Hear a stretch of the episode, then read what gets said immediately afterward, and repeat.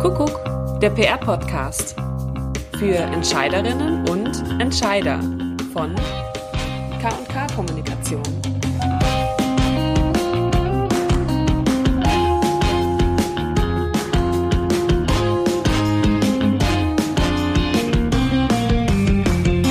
Wir sprechen heute über PR in der Schweiz. Für uns ein sehr interessanter äh, Markt, auf dem wir schon sehr lange ähm, sehr erfolgreich sind. Und ähm, Claudia Kundigraber wird uns heute mehr darüber erzählen, über Do's und Don'ts, ähm, denn sie ist bei uns diejenige, die die meiste Expertise hat. Claudia, warum haben wir eigentlich so viele Schweizer Kunden? Die haben mir oft gefragt. Ich sage dann immer, ich kann nur Schweiz. Nein, ich mache bei uns die Akquise und es ist so, wenn ich in der Schweiz anrufe und uns vorstelle, unsere Arbeit äh, potenzielle Kunden gewinnen möchte, hören die erstmal zu. Ist das denn so ungewöhnlich? Also in Deutschland wirst du schneller aus der Leitung geschmissen. Und das liegt vielleicht jetzt an der Schweizer Höflichkeit, dass man erstmal dem anderen Raum gibt und zuhört.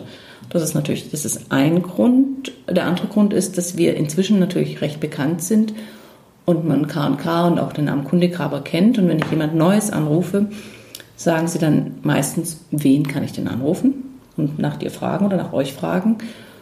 Und wenn sie mich es nicht fragen, machen sie es trotzdem.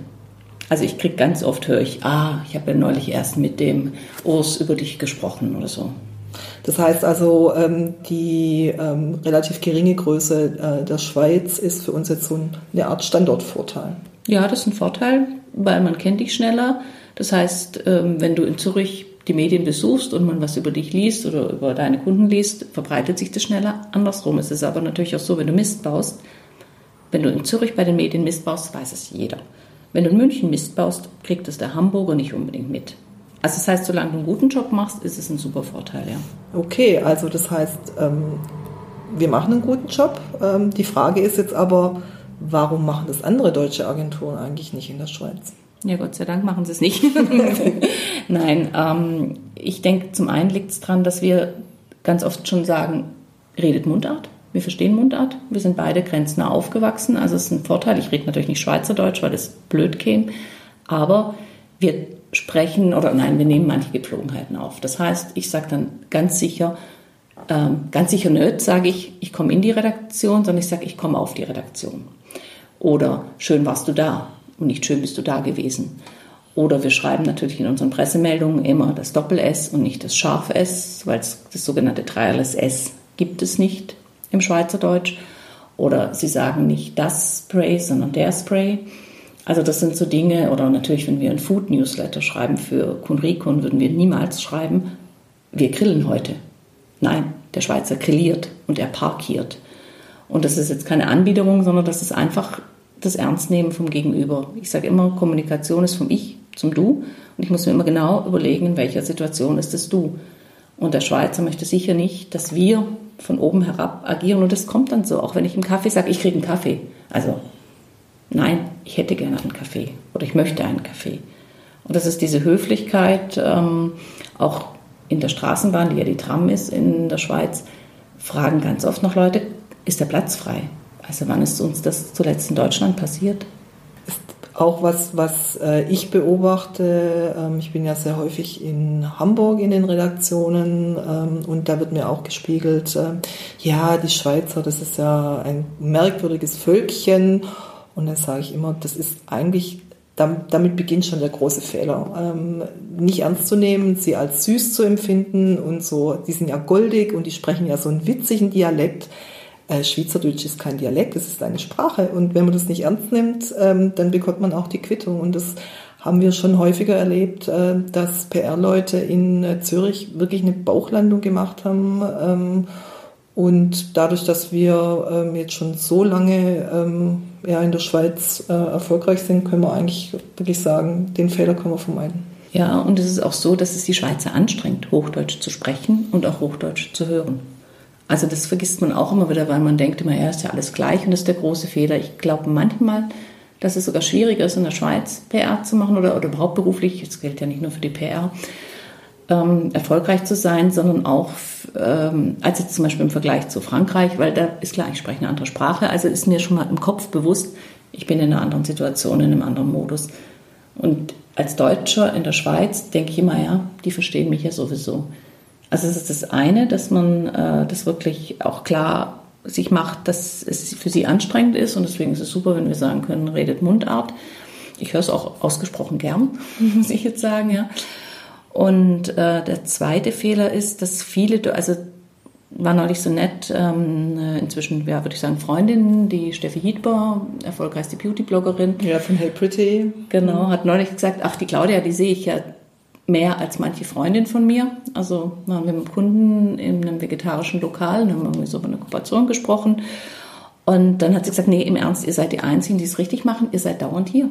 Ja, wenn ich einmal im Jahr einschwebe, das ist auch noch was, dadurch, dass die Schweiz natürlich sehr klein ist. Du bist ja in knapp zwei Stunden fast überall von Zürich aus in der Deutschschweiz und fast schon in der Weltschweiz. Das heißt, die persönliche Begegnung, das Treffen findet dort noch viel häufiger statt und ich sehe im Verhältnis meine Schweizer Kunden viel mehr, glaube ich, als wir unsere deutschen Kunden sehen. Wir haben nicht so viele deutsche Kunden, aber wenn ich mir gerade überlege. Ja. Das stimmt, ja. Also, also ich glaube, das ist auch so, so ein Fazit. Man muss sich dann schon echt auch Mühe geben. Also ähm, den, den, Kunden in der Schweiz zu vermitteln. Wir sind nicht einfach die, die Deutschen, die so von oben, von oben herab euch sagen, äh, was jetzt gemacht werden muss, ähm, weil ihr ja so ein kleines Land seid und auch so eine kleine Medienlandschaft, sondern ja, ernst nehmen. Und äh, ich glaube, das ist so das große, ähm, ja, große Geheimnis hinter, hinter erfolgreicher PR in der Schweiz. Wir haben mittlerweile auch eine Mitarbeiterin aus der Schweiz, die haben wir damals abgebrochen, was natürlich auch schön ist, wenn dann hier Schweizer anrufen, Journalisten, dann haben sie tatsächlich jemanden, der mit ihnen Mundart spricht. Finde ich, ist auch noch irgendwie ein Trumpf. Ja, und es zeigt auch immer wieder, wenn wir mit, äh, mit ihr sprechen, dass ähm, wie schwer es ihr trotz allem fällt, obwohl sie perfekt Hochdeutsch spricht, ähm, das zu übersetzen. Und diese Übersetzungs... Ähm, ja, wie sagt man denn da, nicht Diskrepanz, sondern einfach die, die Zeit, die man braucht, um, um mhm. einen Text nochmal in, ins Hochdeutsch zu bringen aus der Schweiz, ist einfach sehr viel größer als äh, bei uns. Und dadurch, dass wir das hautnah mitbekommen jeden Tag, können wir das auch unseren, für unsere Kunden umsetzen oder auch für Schweizer Journalisten umsetzen. Ja, das ist wahr. Also das ist ähm, auch immer wieder spannend zu erleben, wie unterschiedlich Menschen dann in Mundart reden oder agieren. Auch unsere Mia, unsere Mitarbeiterin hier, ist da nochmal ganz anders, wie wenn sie hier ja Hochdeutsch ja. spricht. Und das denke ich, manchmal denkt man, es ist eigentlich ja ganz einfach, aber es sind, wie gesagt, immer diese Details, auf die es dann ankommt.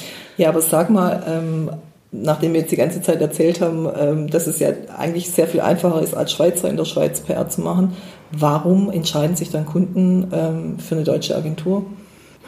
Ich könnte jetzt sagen, ganz einfach, weil wir günstiger sind. Das sind wir natürlich, weil wir auch ganz andere Lohnkosten haben, Mietkosten und so weiter.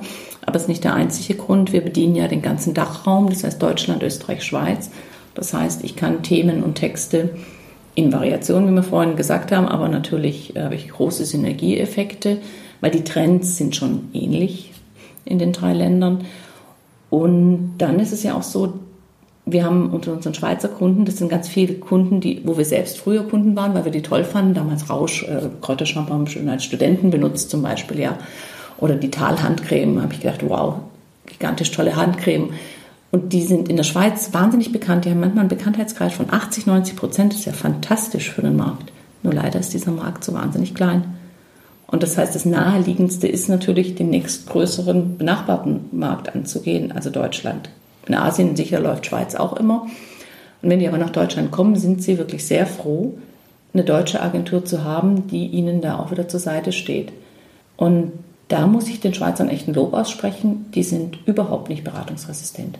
Also denen ist wirklich klar, dass diese deutsche Markt, also den Fehler, den die Deutschen mit der Schweiz machen, finde ich, machen die Schweizer umgekehrt nicht mit Deutschland, dass sie sagen, das machen wir jetzt genauso wie in der Schweiz und dann wird es schon funktionieren. Nein, das bedeutet dann ja aber auch als ähm, deutsche Agentur, die in der Schweiz arbeitet und die für Schweizer Kunden in Deutschland arbeitet, bieten wir sozusagen eine doppelte Sichtweise. Erklär doch mal kurz, was sozusagen der Vorteil ist, den wir äh, einem Schweizer äh, Kunden bringen, der nach Deutschland zum Beispiel äh, exportieren will.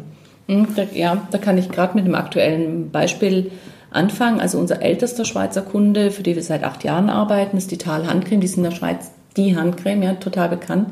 Ich habe das erste Mal davon gehört bei einem Beauty-Preis, bei der Verleihung. Da haben die einen Preis bekommen und ich gucke so in die Runde und sage, Tal? Und dann jeder so, ja klar, Tal, kennst du das nicht? Und dann dachte ich mir, ja, ich kenne es tatsächlich nicht, vor acht Jahren. Habe mir dann die Handcreme gekauft, fand sie super und bin dann daraufhin auf die zugegangen und habe gesagt, also tolles Produkt, müsste bekannter werden.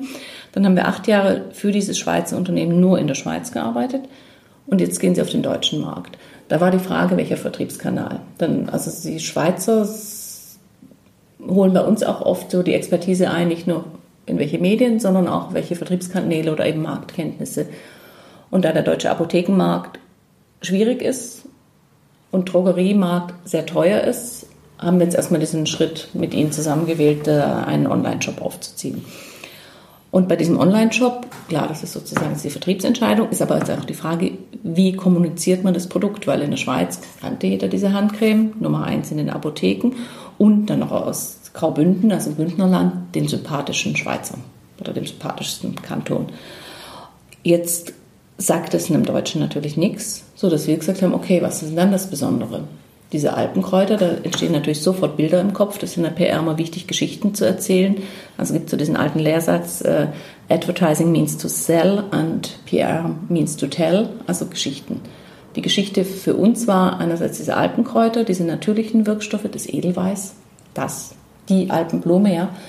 Und die haben das Edelweiß, ein Edelweißextrakt aus einer Edelweißplantage in der Nachbarschaft. Das Traubenkernöl kommt auch aus der Nachbarschaft von Schweizer Winzern. Und Bestandteil Nummer eins in der Kosmetik ist in der Regel, wenn es kein Öl ist, Wasser. Und da haben sie das Bergquellwasser.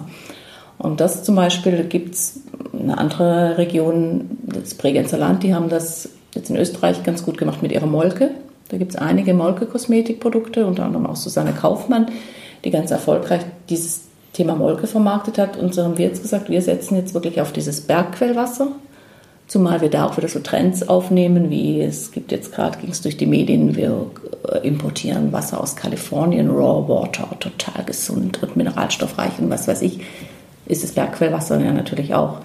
Und das heißt, wir haben einerseits diesen Trend, den man aufnehmen kann und haben das Authentische von Ihnen und das ist jetzt die Geschichte, die wir erzählen. Und die Geschichte ist eine andere Geschichte als die Geschichte, die wir in der Schweiz erzählen. Das heißt also, ähm, wir setzen die Schwerpunkte anders ähm, äh, und holen die Leute da ab, ähm, ja, wo es für sie tatsächlich interessant ist. Aber lass uns doch noch mal was ganz anderes sprechen. Ähm, wir erzählen jetzt die ganze Zeit, wie, wie toll wir die Pressearbeit und Kommunikationsarbeit in der Schweiz machen. Aber bis jetzt haben wir nur über die Deutschschweiz gesprochen. Über Lausanne und Genève ähm, haben wir bis jetzt noch gar keinen äh, Satz gesagt, aber die gehören natürlich auch dazu. Ja, stimmt. Die besuchen wir auch. Also so wie wir nach Zürich fahren, fahren wir auch nach Lausanne und Gent, um uns auch mit Journalisten zu treffen und mit Bloggern zu treffen. Wir haben auch Kunden aus der französischsprachigen Schweiz, die dann natürlich auch auf Französisch bedient werden. Also das ist eigentlich dann mehr dann der Claudias Part, die sehr, sehr gut Französisch spricht.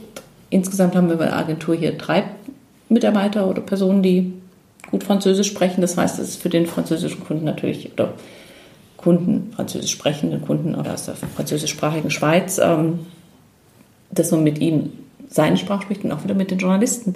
Ich war neulich, ähm, als ich in Lausanne war, habe ich nach dem Wort für Narbe gesucht, ja. Könnte ich dir jetzt sofort sagen, Cicatrice. Ja, genau. Ich wusste nicht. Und habe dann irgendwie, du musst da mit dem Englischen kommen. Also die Journalisten in Lausanne, die meisten sprechen wirklich kein Deutsch und verstehen es auch eigentlich nicht. Nee, du, ja. Das stimmt, ja. Das heißt nämlich für unsere Arbeit in der Schweiz auch, wir müssen alle Texte ins Französische übersetzen, wenn sie in äh, die französischen Medien in der oder die französischsprachigen Medien der Schweiz sollen. Die Ansprache, die Serienmails, die Pakete, die Pressetexte wird alles nochmal übersetzt und das für ein relativ kleinen äh, Bezirk, ähm, mhm. aber ist eben auch ein Zeichen von Respekt. Beziehungsweise, wenn wir da rein wollen, bleibt uns nichts anderes übrig. Das stimmt. Und die Schweiz ist deswegen auch so ein spannender Markt, also mit den drei Ländern, gerade für ein Thema wie Beauty, weil ganz viele Trends oder kommen ja aus Frankreich. Ja? Das heißt, in der französischsprachigen Schweiz hast du viele Produkte und Marken aus Frankreich kommend.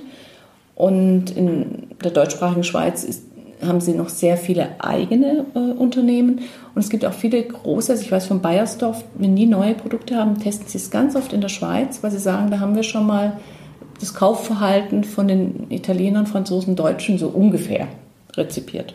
Deshalb macht es die Schweiz zu einem sehr äh, interessanten ähm, Markt ähm, ja, für Marketing, aber auch für Kommunikation.